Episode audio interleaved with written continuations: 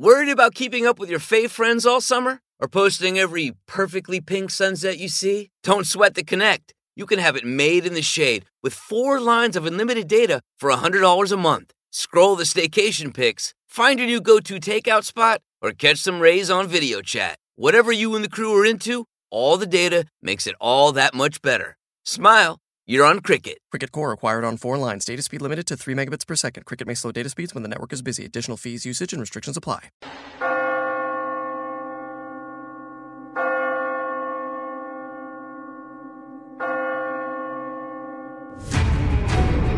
People have told stories of the strange and supernatural for centuries. Tales of the restless dead return to haunt the living. Whispers of damned souls doing the devil's bidding on earth. Rumors of inhuman things that still hunt the old forests, untouched by the glare of modern life. There may be more to these stories than you could ever imagine. Join us tonight as we delve into the deeper truth inside these mysteries. Hello and welcome back, and thank you very much for joining us for another episode. I'm Solway, And I'm Finchy McFinch. And today we have on uh, a ghost investigation team from based in Memphis. Um, but they've got like a, a different element to what they do. You know, their ghost investigations are focused mostly, uh, not not always, but mostly on the rescue side of it. Um, rescuing spirits is their you know ethos, if you like. These guys are like the RNLI of the spirit world. That's it. So That's it. These, you know, they, they want to move spirits on and uh, and all that. So, you know, like I said in the interview, it's it is unique. Um, you know, to be focused on that because most teams go out and they're focused on collecting evidence or. Yeah. Uh, you know, trying to prove something, that kind of thing. Whereas these are just mostly going out just to, you know, benefit the spirit, not necessarily, you know, to get evidence or to, to boost their own ego. So I think that's, you know, interesting. Um, we did have some technical issues um, during recording, uh, so hopefully you can forgive us for that because Skype is a bitch at the minute, um, and I, I don't know if that's necessarily Skype's fault or it's just the fact that everyone's locked down because of the plague, um, which is obviously an issue when everyone's online and. It's, it's been a it's been a problem, hasn't it, for the last couple of weeks? It has. It has. My internet's been awful recently as well, so it's uh, it's just not playing ball. Hmm.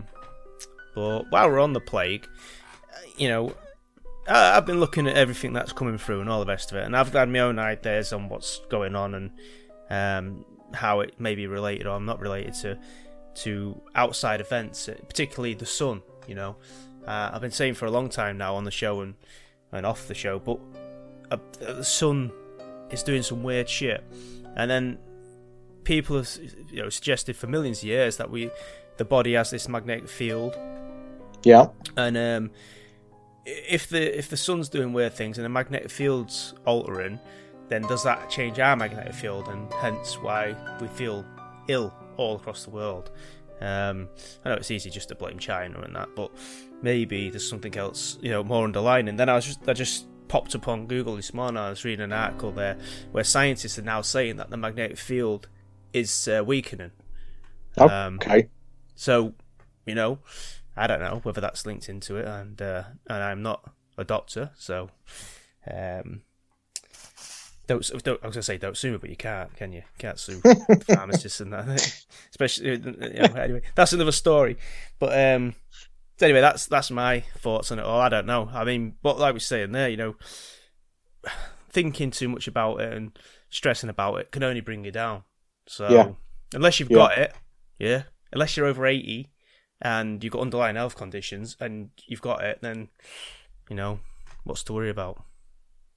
Well, there you go. But you know, some of the stories that they're coming up. Well, not you know, it's not not government, but well, it is a government, but um, the media as well. Some of the stories that we're getting out of it are just absolutely ridic- ridiculous.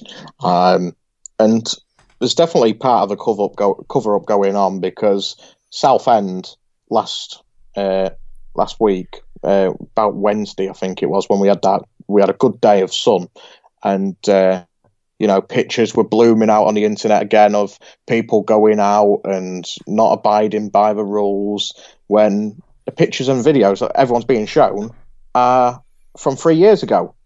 Mm. And you know, and it is a common thing on Facebook, on the internet, on news websites. They like to recycle old pictures and videos to make people think that the situation now is 10 times bigger than what it actually is. Now, I'm not ruling out the Southend situation because it was busy. You know, I I have seen the Yeah. live live video from there. It was busy. Yeah, I think sometimes people you know- get get hung up on a particular photo that's used or you know a particular clip or video. I mean, a lot of these uh, news agencies, especially if they're not based in Southend, will just use a clip of people on the beach. Yeah, Uh, to yeah. repre- you know, just because we need a visual representation of what people on the beach looks like. Um, so See, I was down. I was down on Wednesday as well. It was uh, my partner's uh, birthday, and we went down to Cleethorpes Beach, and was walking down there, and by no means was it busy. Um, I dare say, along the full seafront itself, there's probably about a thousand people, fifteen hundred people in total walking along there. You know, resting up on the beach, but. you know, the same thing goes that everyone was keeping a distance. Uh, there were measures in place that people could walk along there safely on the beach as well as people. There was a safe, the be- uh, beach safety team was on there. So beach you know- safety team. beach safety team. That's what the. that's what I know. That's what our council has. Um, Oh it's like Mablethorpe, Skegness. You know, other big places like that don't have a beach safety team, which surprises me. Don't but, um, surprise me.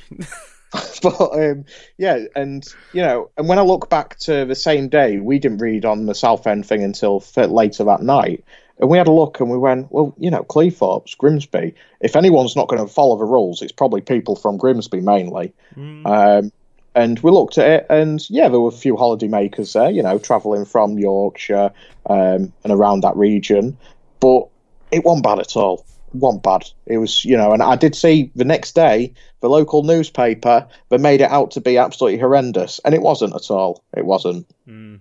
Yeah, I think there's a lot of that going on. But anyway, I think we're getting to the end of it now, and, and people will be able to. to Well, so so they say. I've I've been speaking to a few people I've been doing work for, and they, t- they you know they're they're adamant, absolutely adamant that there's going to be a second spike Oh, before yeah. Christmas. You know, there there are these what I'm calling the second spikers now because it's like they want to stick two knives in your back, and they want to make it twice as bad. And I can't personally, I can't see it. Um, but I think they're for me. I feel that they're the type of people that have been in sol- solitary lockdown from the start, mm. you know. And if they have been out, well, they're going against their own word, you know. like I say, if they're over 80 or let's say over 65 and they've got underlying health conditions, then obviously they probably should stay at home. But I think everybody else, uh, uh, you know, mo- I'd say what out of everybody else that's under 65, 99% of people that get it, or it's even more than that, isn't it? But 99% of people that get it, uh, you know, don't even know they've got it or they- they've a very mild case of it. Um, if they haven't had it before, because it's possible they could have had it years ago. But hey, yo. Uh, anyway, that's another story. So anyway, that's part of the reason why we've been struggling to get shows out, just so people are aware. So let's get on with today's show. So we give you Stephen and Kayla from the Memphis Investigation Team. That's not it, is it?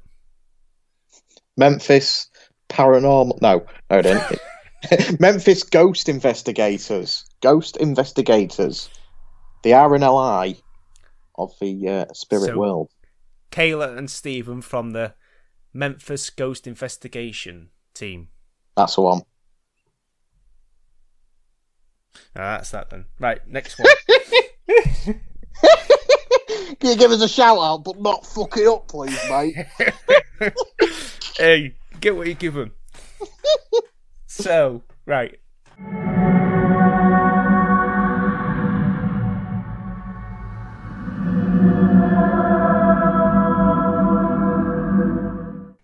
Do you want to tell me a little bit about the group and what you do? Because I'm intrigued by this uh, rescue aspect of this uh, ghost group, should we call it for now?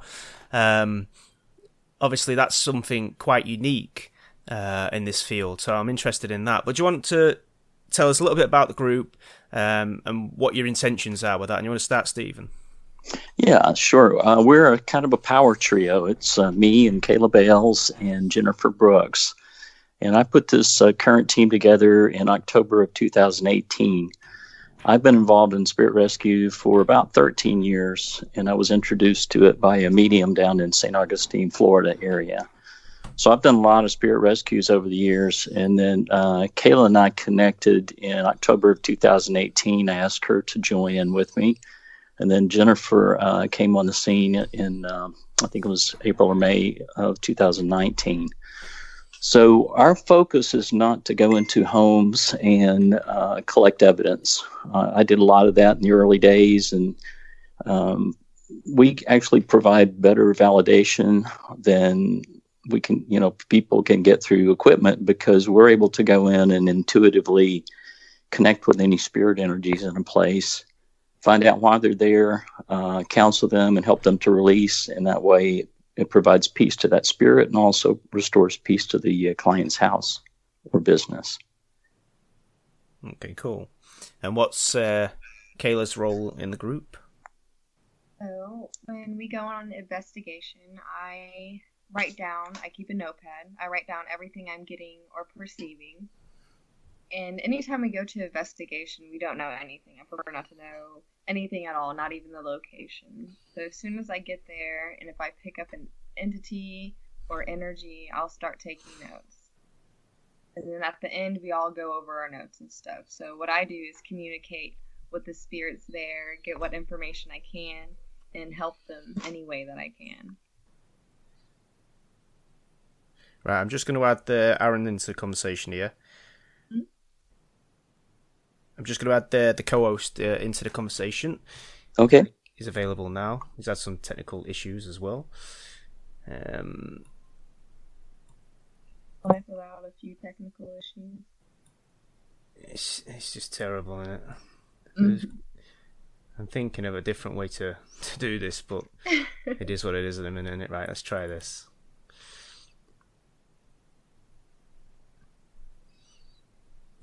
He goes by the name of Finchy, Okay. like the beard. Now Finchy has, I believe, has a poltergeist living with him. Did I read does. that online? Yeah. Okay. yeah. Hello. Hello. Hi. Hey, How we all doing? great. And you? Not too bad. Not too bad. Okay, so uh, we've just started literally. So they've just been telling me about the uh, the group itself, and and um, uh, I'm going to get into some more aspects of this uh, the rescue part of it. But essentially, um, they just told they've told me the roles so far, what they do, um, and that's basically it at the moment. So you joined at the uh, pr- pr- uh, well, fantastic timing, really, I suppose. Um, before we get into the meat of the conversation, shall we say? Um, Okay, so uh, was Stephen and Kayla, by the way, Aaron. Nice to meet you both. Nice to meet you. Okay, so um, right before we get into the, because I'm going to ask you obviously about your encounters and etc. and uh, and that obviously that cliche stuff, but I'm I'm I'm really intrigued on this this rescue aspect of the group, so I'm going to stick on that for a little bit longer. Okay. okay, so in regards to this rescue uh, aspect of the, what the group's all about, which again, you know, like I say, is unique, um, and I don't want to labour on it too much, but this really does intrigue me. Um, and I've spoken about this before on previous shows and with other groups, but this element of this, um, the spirits need rescuing, um, you know, all this where we we try and get spirits to go to the light and all this, and I'm never quite sure whether uh, the spirits want that. Um, I don't know how we can tell. So obviously, you said you spoke to a medium, which sort of guided you down this this road, Stephen. So Right. what Mhm. what you know, where do you stand on all that, and what what mate, what's your um, you know, your take on that? Okay. In my experience, uh, doing this for about 13 years, I've worked with a lot of different mediums, probably about a dozen mediums. So um, I learned from them, they learned from me. But typically, when we go into a house, in fact, we have an investigation tonight, our first investigation in two months since this lockdown began. We'll probably be wearing masks, but we're going to go anyway. But um, so when when we get to this house tonight, um, we will connect with with anyone who is there. Uh, Kayla is and I'm, uh, cl- which means clear hearing. So she's actually able to hear uh, words and sentences.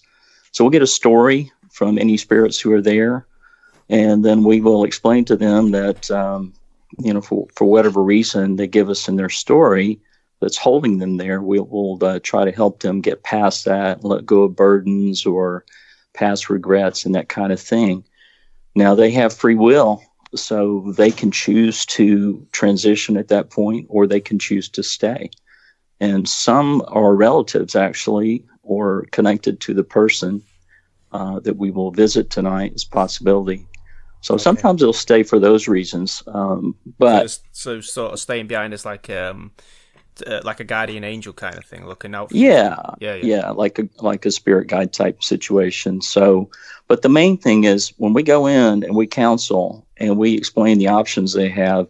If they choose to transition immediately, that's great. But they at least have the information. Uh, it, it takes a, it actually takes a human agent to go in and uh, someone who's able to perceive them and, and hear their thoughts and understand what they're going through uh, to be able to, to provide that counseling. So they do have the information and they can think it over for a while. You know, might might be an hour, might be a day, might be a week or a month or a year. But eventually they probably will release. Most of them release immediately because they just uh, you know they've been stuck for so long in such distress they're ready to go. So it varies though. I'm sure Kayla can add to that. Yeah, it really depends on them. So what we do is we go in when we talk to them, we give them an option. So not we're not making them leave or making them permanently go anywhere. We're just educating them, and then the rest would be up to them ultimately. So we have a lot of compassion and respect for the work we do and the entities we come in contact with. Okay, so the work the work that you do, I mean, what's what's probably the best uh, not necessarily experience that you've had but the best feeling that you get from doing these investigations feeling it's just amazing to be able to in a sense see and communicate with somebody who's invisible or has no contact for who knows however long and then finally someone comes in and talks to them and gives them an option to reside or go to a better place versus where they might be, you know? And that's just a great feeling. It's multi level, really, because there's so many people that we help or come in contact with and make an impact on their lives. And for me, that's one of the greatest feelings for the work yeah. I do. Yeah. Well, following that up as well, then, what is the best experience that you've had? Uh, one unique one to yourself. years ago when I was about 18 or 19, I was in cosmetology school and I was doing, I read cards and I was reading cards for this girl's friend. And another lady had walked in. This is actually, now that I think about one of my first, like, prominent medium encounters I ever had. This other girl walked in into the room where I was doing the readings, and they asked her if they want. She wanted to get her cards read, and she said, "No, I need to get the schoolwork done." And I looked at her and I asked her if it was okay to tell her something, because I said, "I don't need to read your cards, but you have a guardian or an angel around you. It's a very strong energy." And then she, as soon as she asked me if it was her grandfather, it's like I could see him and that was just one of the most amazing experiences I ever had because I gave her a very beautiful message. She definitely heard what she needed to, and it really yeah. changed her life. That's the best thing about these because they're so mm-hmm. You can, ch- you know, you can really change someone's not so much their perspective, uh, not so much their future on things, but their perspective is more focused. I'd say I wouldn't say it's changed; it's yeah. more focused, and I think that's one of the best things about going to different mediums. Um, I've always said don't stick with one medium whenever right. you're going through to different investigate. Try and try and mix it up a bit. Get different people because everyone has a different opinion on uh, what's out there and what they're encountering. Yeah. Um, but it's great if you get that correlation between different mediums that are getting the same answers to everything. That's that's when it for, for me it really hits home. But say you get three different people and they're all saying the same things. For me, that's that's one of the greatest experiences I've had. Well, that's confirmation. Yeah. Yeah. Yeah. So, um, so Stephen, um, obviously we're talking about ghosts here as if they're um, uh, matter of fact. I know there's a lot of people who'll be listening who don't necessarily believe um, in such things. So, what makes you a believer in that sense? I mean, is there been a, uh, some example that you can give us where you know it's almost impossible to deny? Well, sure. Uh, I mean, I've been involved in paranormal investigations for 18 years. So um, it started on a ghost tour for me, just a simple little ghost tour down in Florida. I got interested and found a group in the Memphis area and joined up with them. And we started doing residential investigations. So I was really, really skeptical uh, in the beginning, probably for a full year. And I would have all these things happen uh, during the investigations. I'd try to come up with some kind of uh, rational explanation for it. And then one night we uh, were in an, an old theater, uh, which is used for producing plays and so forth. And we had recorded uh, some EVPs, electronic voice phenomena voices in that theater of a little girl. So I got the idea to take some music from her time period. Uh, people described her as wearing like Victorian style clothing. So I took the song in there and was playing it, and she spoke out loud. And all of us heard her. She was up in the balcony and was definitely a, a voice, and it was a child, little girl. And that was the night, you know, there was just no denying it after that. So I've just had so many experiences over the years. It's just very normal to me now.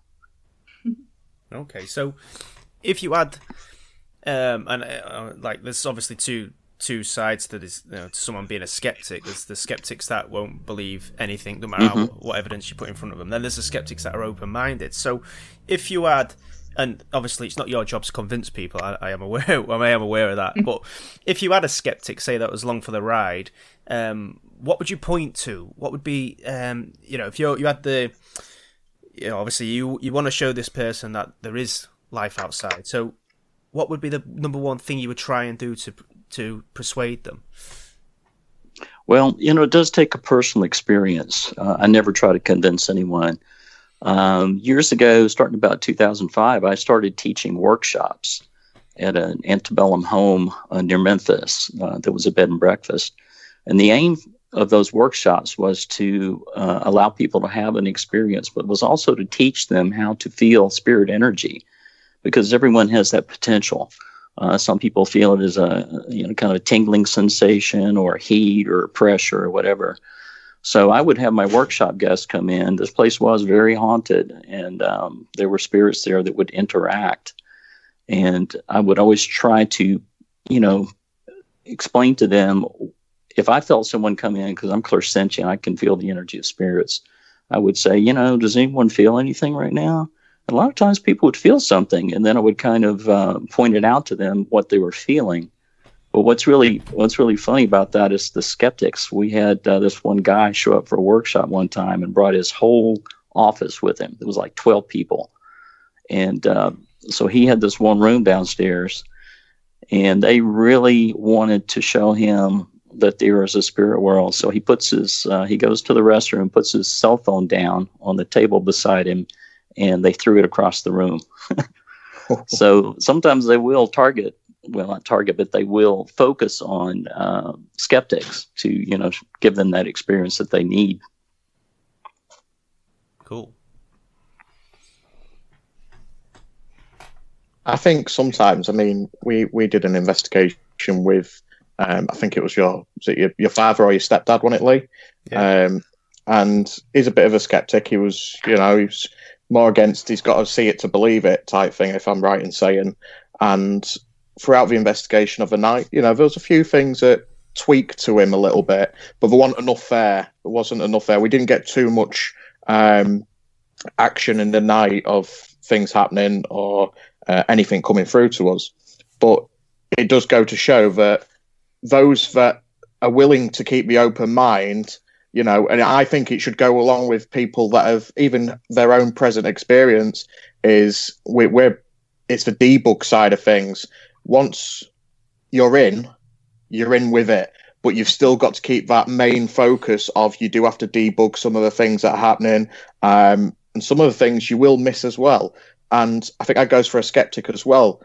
But I think they're more on that debug side until something really hits home with them. And I think that's got to take a personal experience, like you say, but it's got to be more them on their own than with a group of people. I agree. Mm-hmm. So talk us through. Yeah, obviously, you go into this um, this house tonight. So talk us through, you know, the, your plan for the night, how how you set out, and what you what you're ultimately uh, achieve, hopefully to achieve. Kayla, What talk I about hope what we'll do. and what we'll do is when we arrive, I'll start taking notes, and while I do that and I'm focused, so when we show up, Stephen's role is to interact with the spirits in the flesh, the people who are physically there. And then what I'm going to do is I focused on anyone who's there in spirit. So while he's doing an introduction and kind of explaining things, I'll sit in, you know, their dining room, living room, wherever we're at, and start taking notes from anything that I'm getting. And then after that, if I'm drawn to anywhere or if an entity's wanting me to follow them in the house to a certain area, that's what I'll do and see if I can get more information. It's almost like I'm a counselor for spirits in a sense. so what I do when I go there, you know, I go, I listen, I try to get information I can and understand what happened or what I can do to help them cross over or reach a higher vibration. Okay. So it's really important to to hear their story. I actually uh, met an English medium. Her name was Audrey. She's she's passed over. She's in spirit now. Uh, she was like 80 years old when I met her. That was about 10 years ago, and she was involved in rescue circles in England, uh, sending what they call sending circles or rescue circles, where people would gather weekly and uh, in a group and raise the vibration in that area and draw spirits in that are earth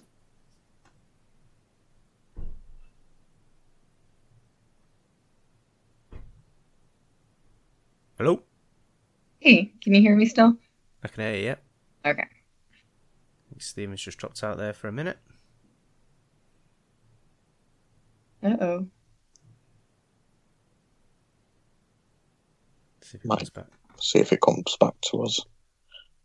Well, I do have a question for Finchy. Yes, hello. Um, so you have an entity around you that you call a poltergeist, correct?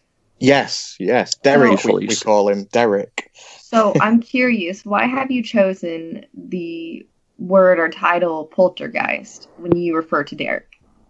Okay, so I think first of all, I think the the poltergeist thing come firstly from me purely down to the film, and that's that's the only Okay. that's the only um, reasoning I come behind it due to the, the movement around the house, the energy around the house. Uh-huh. Um, the energy at first was more, uh, more, more of a, a kinetic type type energy. So there was things slowly moving. There was things moving around the actual uh, kitchen, um, and ma- mainly it was the downstairs mainly. Um, and then, well, weirdly, well, ma- main majority of this has been all kinetic energy. There's been no um, sort of physical. Uh, I wouldn't say attachment because it is an attachment, but physical harm or physical uh, Mhm. movement towards me. Um, it's always been around the house and household objects. Um, now, that for me is always stuck into my head, and I called it a poltergeist based on the film, but I, I now refer I refer it as a as a him because Right. The actions that take place are more of a a teasing, like a tormentative side to him that it's something that if I was going to do to someone, like to wind them up, these are the exact things that I would do to that person if it was me. Right. Um, and I, hence why I give him the name Derek. And there has been there has been an update onto it because as lo- alongside with the spirit world as well. And this was at my mother's house. Uh, our uh, dog passed away. Um, This is several years. This is probably about seven or eight years ago now. Um, and I only raised the name of the of our dog Bobby uh, about two years ago, and ever since I've mentioned that name, there's been a lot, lot, lot more activity in in the actual house itself.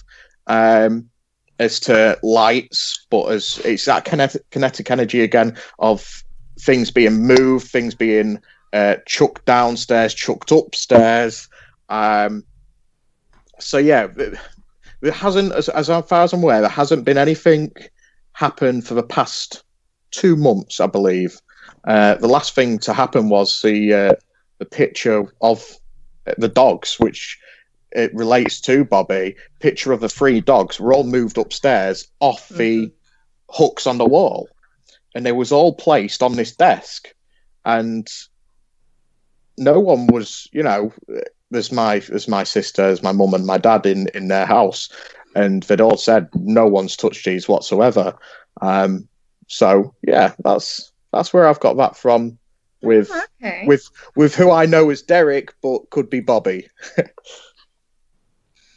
You know, it could be both from what I'm getting personally. That's just interesting because when I see poltergeist, especially because of Hollywood and stuff, they've really demonized entities, unfortunately, you know. Yeah. And of course, there is negative or lower vibrational spirits, but there's a lot of good too. You know, they're just people without a body. Yeah. Um, you know, clusters of intelligent energy, really. Well, this is where I get the the playful side of Bobby because Bobby uh-huh. was a, a, playful dog, and some of the actions that are happening are very very playful. You know, like more of a kid uh, type activity, a child's activity, yeah. and then the tormenting side, Bobby, when he wanted to be, he was a, he was a very stubborn dog. You know, he. and it wasn't his own fault because he was um, deaf in one ear as well, and he was blind Aww. in one eye. Aww. So it, wasn't his own fault as such but he was he was a stubborn dog. Even if he even if he was looking directly at you, he knew what he was saying, but he still wanted to be stubborn. But you still get you, you see that in the actions around the house as well. Um, mm-hmm. But yeah, no, so, some of the things that happened, uh, we we all think, wow, that's weird at first. Yeah. Um, but one, well, several of the actions have happened before uh, Bobby's passing. Um, so it, yeah, like you say, it it could be both.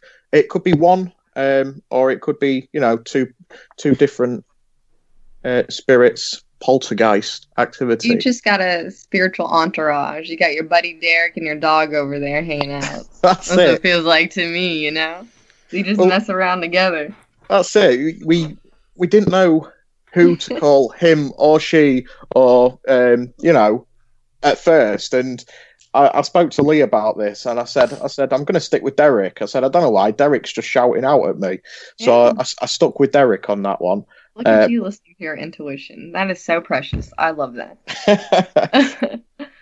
Absolutely.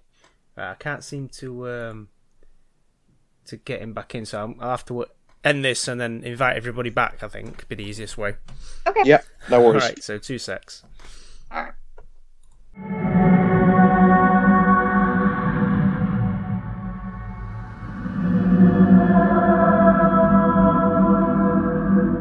Hello. Hey. Hey. Is everyone back? Yeah, we're, we're all back. Right. They're still still all on Lee. Yeah. Yeah, yeah, it's all sorted yet. So okay, Super. so we're just talking about poltergeist there then. So with the poltergeist thing, yeah, I'm, I'm sort of in the same boat as uh, what you're alluding to there, Kayla. I was, yeah. you know, I'm not always convinced that poltergeists are, should we say, spirits. Um, I think a, a lot of the time um, when I see poltergeist activity, it tends to be uh, the the person themselves seems to be creating a lot of the uh, the activity. Um, mm-hmm. So, uh, you know, and I don't know where you stand on that, Stephen. Do you, do you think that a lot of the poltergeist things we see are are spirits, or do you think there's something else going on there? Well, you know, I've uh, only I've only had one object thrown uh, during all the 18 years I've been investigating. I had, was I was walking down a hallway in an old house near Nashville, and uh, someone picked up a baby shoe and threw it across the hallway. They didn't throw it at me; they just threw it. Mm. I guess so that I'd know they were there. So most of the things that we, we witnessed are pretty subtle. Uh, one time yeah. we were in a house in Jackson, Tennessee, and um, there was a little girl in there that we all were aware of. And right at the very end of our investigation, she just dropped a penny out of midair into Kayla's lap. So it's kind of those kind of things that we see. We don't see anything that's violent or, you know, like you would see in a Hollywood movie. It's all kind of subtle in a sense. But where do you stand on? Because we, you know, particularly on TV, if we if we go and watch uh, an episode of Ghost Adventures or or you know one of the other ghost shows, we'll see people being scratched constantly. We'll see people being um, almost physically attacked by spirits and stuff like this. I mean, where do you stand on this this good ghost, bad ghost? Honestly, I think in those TV shows, it's mostly because they're provoked so much. Yeah. So I guess the way that you can think of it as, and it makes it a little clearer, is we're just spirits in the flesh. So ultimately, what you're dealing with is a humanoid cluster of intellectual energy. So they're just people, not to say that there isn't other things that we encounter or that exist, but primarily it's just spirits, which are people. Um, it's interesting though, because poltergeist, because of the movie, most of the time people think that poltergeist is a negative or aggressive spirit, which really it's just an athletic spirit because the word poltergeist comes from Germany and it's just knocking spirit. So typically, when they say there's a poltergeist, they're just talking about an active ghost that's knocking or making noises. Yeah, I mean, we, we spoke to um, David David Oman. Um, it was it was about a while ago now, but one thing that I really brought from him and his point that he wanted to get across as well was, um, you know, not every spirit, ghost, uh, poltergeist that you come across mm-hmm. is negative because that's that's right. what it's por- portrayed as. A lot of it is all mm-hmm.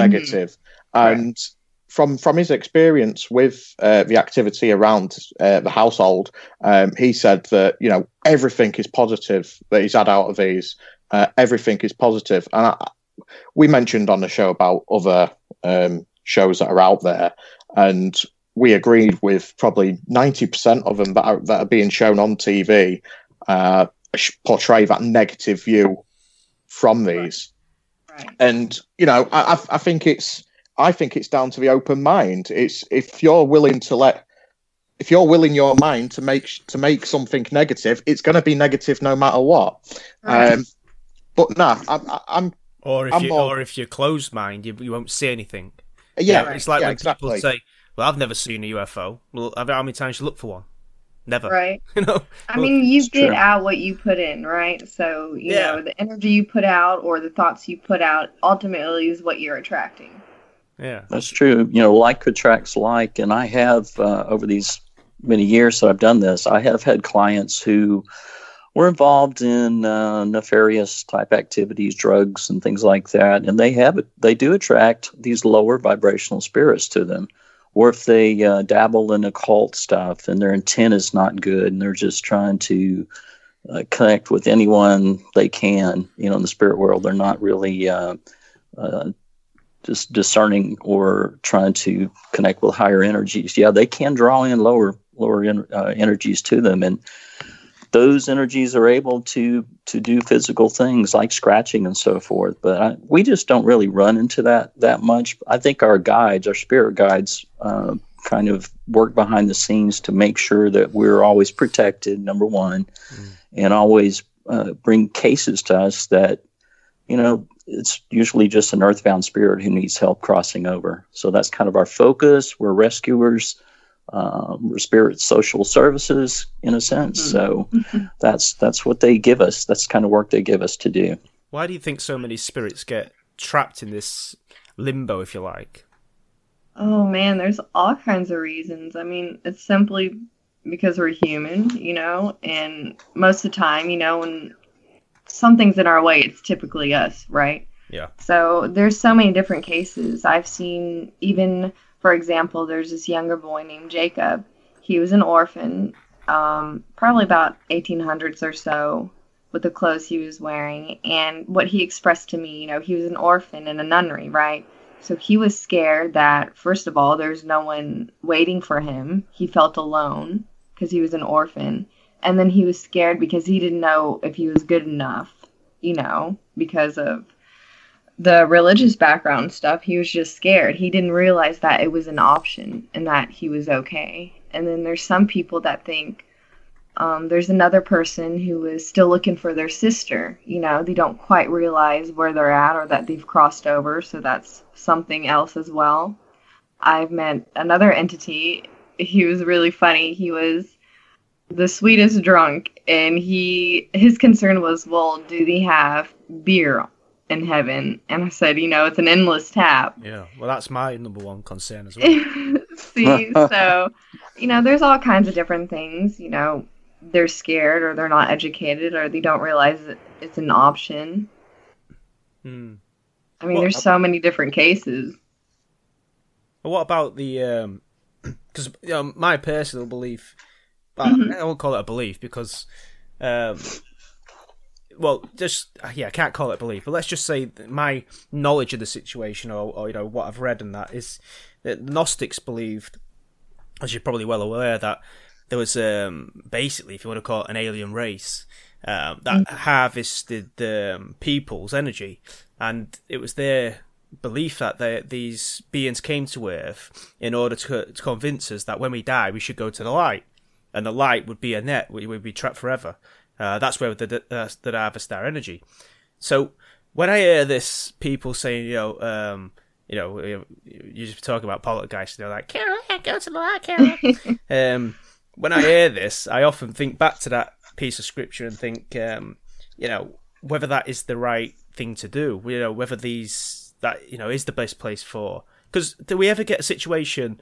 And obviously, you two guys are the best place to answer this. Do you ever get a situation where you go to a place, you convince the spirit to to move on, shall we say, and then that spirit comes back and almost. Um, do you ever get that? Do you ever get where it comes back and says it was the right thing to go to the other side, or do you, do you, or do you, is it just a case that you never hear from that spirit again, so we don't really know what's happened? Oh, Oh, no, abs- these yeah, absolutely. definitely come Yeah. back. We get thank yous. We've had the thing is, you know, we don't convince them. We give them an option. You know, we never the one thing that we will never lose is our free will. Ultimately, Yeah. you know, everything is up to us. But so you have it is you have had messages from them coming back and saying, you know, Oh yeah, Yeah. they they show up immediately sometimes. And here's the thing: uh, we don't we uh, we're able to see and hear them, um, and also feel their vibration increase. So uh, we don't just go in after we do our counseling and say, "Go to the light, go to the light." yeah, yeah, we actually call on their loved ones for the, from the other side. So people will show up. It, in your case, uh, Vinci, when you when when it's your time, uh, Bobby may show up to take you over or to take you into a higher vibration.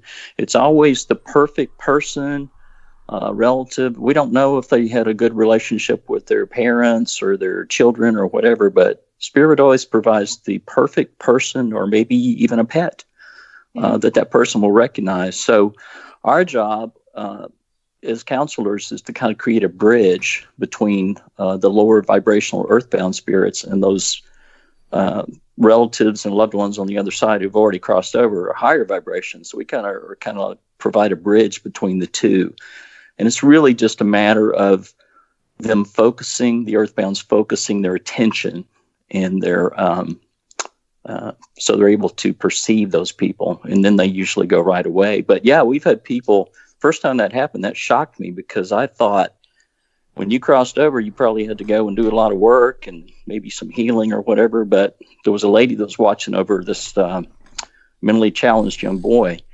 And this was before i met kayla and, and uh, jennifer but i was with a different medium and we counseled told her that if she crossed over that she would be able to help him uh, better in a better way than she could just staying here earthbound with him. And she crossed over and came back immediately, and that really surprised me. So, but they do come back and thank us, and we've actually got a little information about what it's like on the other side from them. okay. Now- well, you got no. Yeah. Before we move on, we've got to tell us a little bit about what they've said about the other side, because that's intriguing, of course. Well, you about the other side, you have opportunities to continue. I mean, uh, my dad, um, we have a good friend named Sheila who actually worked with us a little while. She's a great medium here. Had a reading with her, and my dad came through. My dad was in World War II, and uh, he was always uh, interested in building things. He only had a high school education, so he didn't get a chance to go to college. But she didn't know anything about my dad at all uh, when I had my reading from her. And he came through and told her that he was studying architecture. So, you know, he's always had that interest. So you get opportunities to continue growing in all kinds of ways, spiritually and, you know, mentally. So it's a great, it's a great thing. You can pretty much imagine what you want to on the other side is what they tell us. Mm, that could be dangerous. well, you create your own reality here, right? I oh, try. Yeah. I mean, you, you, can buy into all this stuff we're being told right now for the past couple of months, or you can kind of ignore it and go about your business, right? Absolutely. and uh, you stay healthy. You stay healthier that way, right? uh, well, without so much stress and fear, obviously, you you're always going to do better. Um, yeah. Right. So, you know, what's the most memorable experience you've had? Uh, you know, doing one of these investigations. Let's start with Stephen. Oh my goodness, I've I've done hundreds, if not thousands, investigations. So, um, uh, there was a house. I call it the Henry House, and there was a little boy got called to this house. This is years ago. Uh, family moved into a rental house, and the little girl, whose name was Gracie, started seeing this little boy, which she said his name was Henry, and he would wait for her at the back door every day when she got home from school. She's about seven or eight years old and it was really cute. She said he's wearing capris, and I didn't know what that was, so I had to look it up. But it's it's uh, short pants like knickers okay. uh, that the kids used to wear in the thir- 1930s, and so we went over there. This little guy was uh, trying to get attention. He was slamming um, doors and moving things, kind of like uh, Derek in a sense. So is that, frust- really... is that frustration? Yes. Yeah. Well, it's it's frustration sometimes, and it's also just attention, uh, a cry for help. Yeah. It's a cry for help because you know sometimes they don't know exactly where they are or what they need, to, uh, where they need to go yeah. at that point. So, Especially a child. anyway, yeah. So anyway, he uh, he was amazing. Um, so I I would take an EMF meter in there anytime, day or night. Went there many many times, and he would interact. And when I took music from the 1930s, he would just make the equipment go nuts you just make it light up and just flare all over the place. So eventually, uh, that family moved out. Uh, they just couldn't take it anymore. And so they gave me permission to spend the night there one night. And it would turn out to be a raging thunderstorm. I can't believe I did this, but I was in there by myself and the power went out. And I knew that there was a, a little uh, a female energy in there too. It felt like a child. So uh, I was walking through the house looking for the breaker box with a flashlight, and I felt this. Uh, it felt like a uh, tub full of ice cold water was dumped on me. And I turned to my right and looked, and this little girl looked like she's about six years old, wearing a white dress, ran past the doorway. And so I was able to actually call her to me later on that night uh, by singing. And she actually climbed up on my lap. I could feel her energy. It just kind of enveloped me completely from head to toe. And I was able to help her cross over, but I never was able to get Henry to cross over. He was so stubborn. Um, so, what happened to the house was the owner had it bulldozed. It was um, too much maintenance on it, and the utilities were just going crazy from this spirit activity. So, it took a different medium out there. And I didn't tell her anything about the place. And the, there was just a pile of rubble. But what was interesting was there was a chair on the top of the pile of rubble. And when I asked her if she saw anybody, she said, Yeah, there's a little boy up there sitting in that chair. So I never could get Henry to cross over, but um, mm-hmm. I did talk to him, so maybe he's he's changed his mind and gone on. I hope so. Yeah, or he could still be there today. He could be. Yeah. And Kayla, what's your most memorable my most memorable, and it's still to this day, and I've never experienced anything like it. We, I believe it was a house, one of the houses in Midtown we went to. And there's an upstairs. We went upstairs. There's a few entities up there and stuff. But when we came back down, I felt another energy that was masculine, but he was surrounded in this black mist or fog.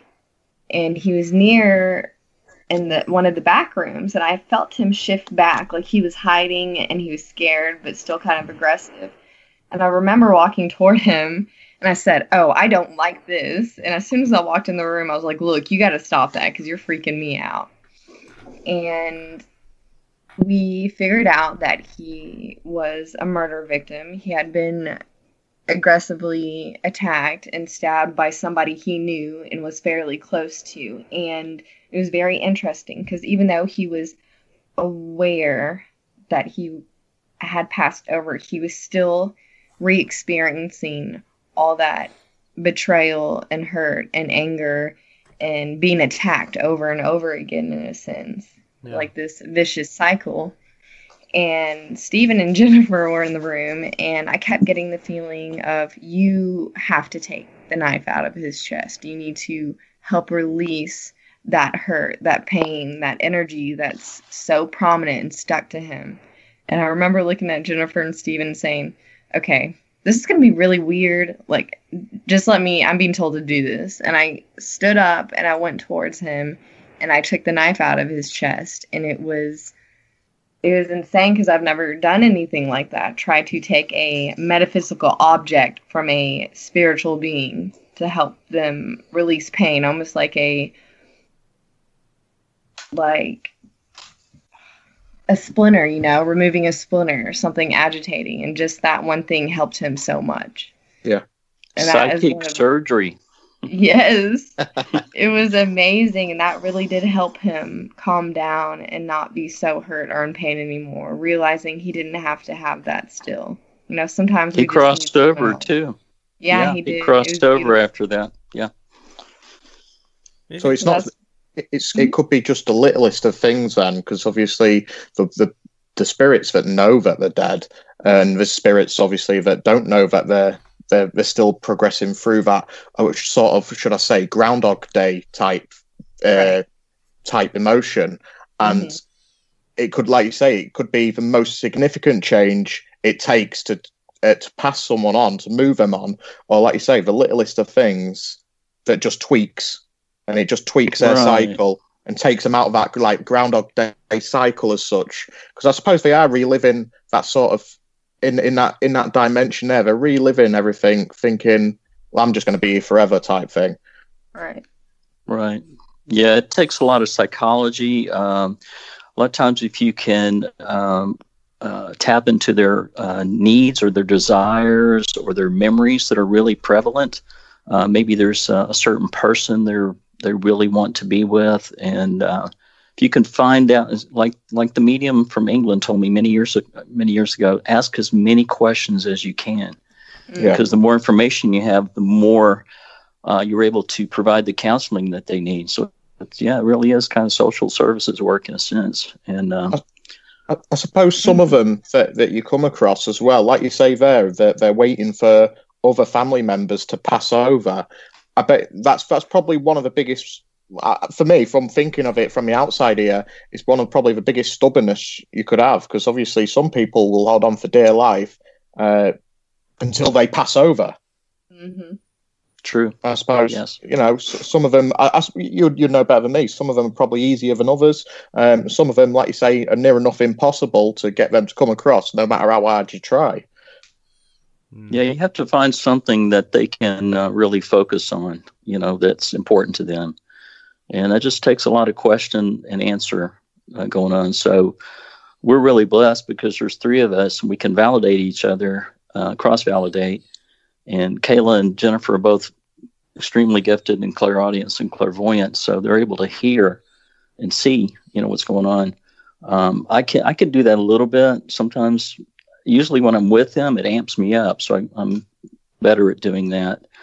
But uh, yeah, we get enough information um, and you know, people, and I was in this, I was in this place about 18 or 19 years ago, where you rely on equipment. If you go in and you've got a spirit box or a K2 meter or some kind of meter or something like that, and you're asking a question and you're hoping to get a response, and it's a real time consuming, kind of cumbersome, clumsy way of doing it. So we're able actually to go in in an hour or two. Like tonight, when we go, we'll be there from seven to nine Mm-hmm. If not, we probably will leave before nine because uh, I've already connected. We actually do some of this work remotely. I've already connected with two spirits there, so I've got an idea of who's there. Yeah. Without the lady telling me anything about what's going on there. But I won't tell Kayla anything. Kayla goes in completely blind tonight, completely uh, without any information. So most of the time, I forget we're even having an investigation. yeah, so that helps her build up her uh, mediumship and psychic muscles to not have any information, and um, it, to have other people there with you that when you get uh, get some information or or have an impression to have another person validate it and say, "Oh, I'm getting the same thing." You know, yeah. that's that's really really important to to build up your abilities and confidence. Yeah. What about running across entities or beings or or whatever you want to call them that weren't weren't necessarily humans? You know, um, obviously I've run into a couple of shadow people, for example, mm-hmm. um, and I'm not totally convinced that they were ever uh, humans. Um, so, what about running across other entities, um, things like that, or animals, maybe? We have allies on the other side that that uh, provide protection for us automatically and also are available to be uh, summoned, called on whenever we come across something like that. So I've had a situation one time where there was um, a little girl was getting ready to cross. We'd called on her her loved ones. Her dad showed up, and this man who was uh, it was in a school. This man had been a, uh, a maintenance worker at the school, and he'd kind of set up a his own little kingdom in the spirit world where uh, he was uh, frightening the other several other spirits that were there. So he came in between the girl and her father, and just instinctively, I called on our spiritual ally, this archangel energy. Uh, it's just higher energy, uh, more powerful energy, and it was during the workshop actually, and the people that I had my eyes closed, but the people in the workshop said this really bright light came down the hallway really quickly and it took him away. So I don't know. I guess it took him to a correctional facility. I don't know where he, where he took him, but yeah, we've got mm. uh, we've got allies on the other side that when we run into dark energies, um, you know, they're available to to offer assistance. But uh, our guides also steer us away from that kind of work. That's not our deal. So we don't come across too much of that actually. We've definitely um, encountered what we call elementals though. Jennifer actually the other medium on our team she's very connected with elementals. And when i say mm-hmm. that i'm talking about you know fairies and elves and you know magical quote unquote magical things of that nature yeah. we've yeah. definitely seen. And i as a child experienced a lot of fairy activity which i thought i was crazy and daydreaming. But now that i know what i know now i was like i knew it wow, this whole time. yeah, this is all new for me, this elemental stuff, because I never really came across that until I till Jennifer showed up actually, and uh, she's she's done a lot of work in that area. So uh, they seem to be uh, appearing more and more, which I'm you know it's fine with me. I'm open to that, and they're always benign, and uh, so it's it's very interesting. And this is a journey. You know, nobody knows everything. Nobody's an expert if anybody tells you an expert, turn around, run the other way because nobody yeah. knows knows all about this. All we can do is speak from our own experience. That's mm-hmm. it. Absolutely. So that's the best thing about it. It's a new experience every time as well. Yeah, well, it is. It's going into the unknown, isn't it? So, that's what's it. the uh, what's the plans for the future then? Uh, well, tonight we've got an investigation, uh, which which is an old house built in about 1949. It's old to us. It's probably not old to you guys. You got your castles and things over there, but uh, so we'll we'll do that, and then we've got oh gosh, we got about five investigations lined up after that. Um, we're doing a lot of interviews because we uh, we're during the lockdown. We just wanted to stay active, so we've done a lot of interviews. So we still have a lot mm-hmm. more coming up. Um, we were featured on the cover of Paranormal Underground magazine, which is a great magazine. If you haven't ever heard of that, look it up Paranormal Underground magazine.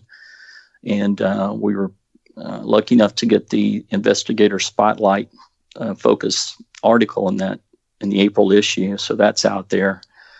And I'm working on a book right now. I'm about halfway through writing a book about uh, my experiences in paranormal investigation and spirit rescue over the past 18 years. So I hope that uh, Llewellyn or Hay House or somebody will want to publish that. If they not, if they don't, I'm going to pub- self-publish it myself later this year. So I'm I'm getting close to finishing it. Okay, great stuff. Well, thank you very much for for joining us. Oh, we Um, thank you. Yeah, thanks for having us. and you'll have to keep us posted. I think um, you know we'll probably get back in touch with you, um, and you know see how these investigations go. And I, I want to get into the um, theory stuff as well, because you know I've had experience with them as mys- myself. So um, Awesome. we'll probably do that on another occasion. But um, but yeah, thanks for for joining us, guys. Well, thank Yeah, you so thank much. you. Uh, we appreciate the opportunity to talk about spirit rescue. It's our passion. Good. No, no worries. Definitely get back, get get you back on the show for sure. Okay, take care and stay safe. Stay well. Ta ta for now.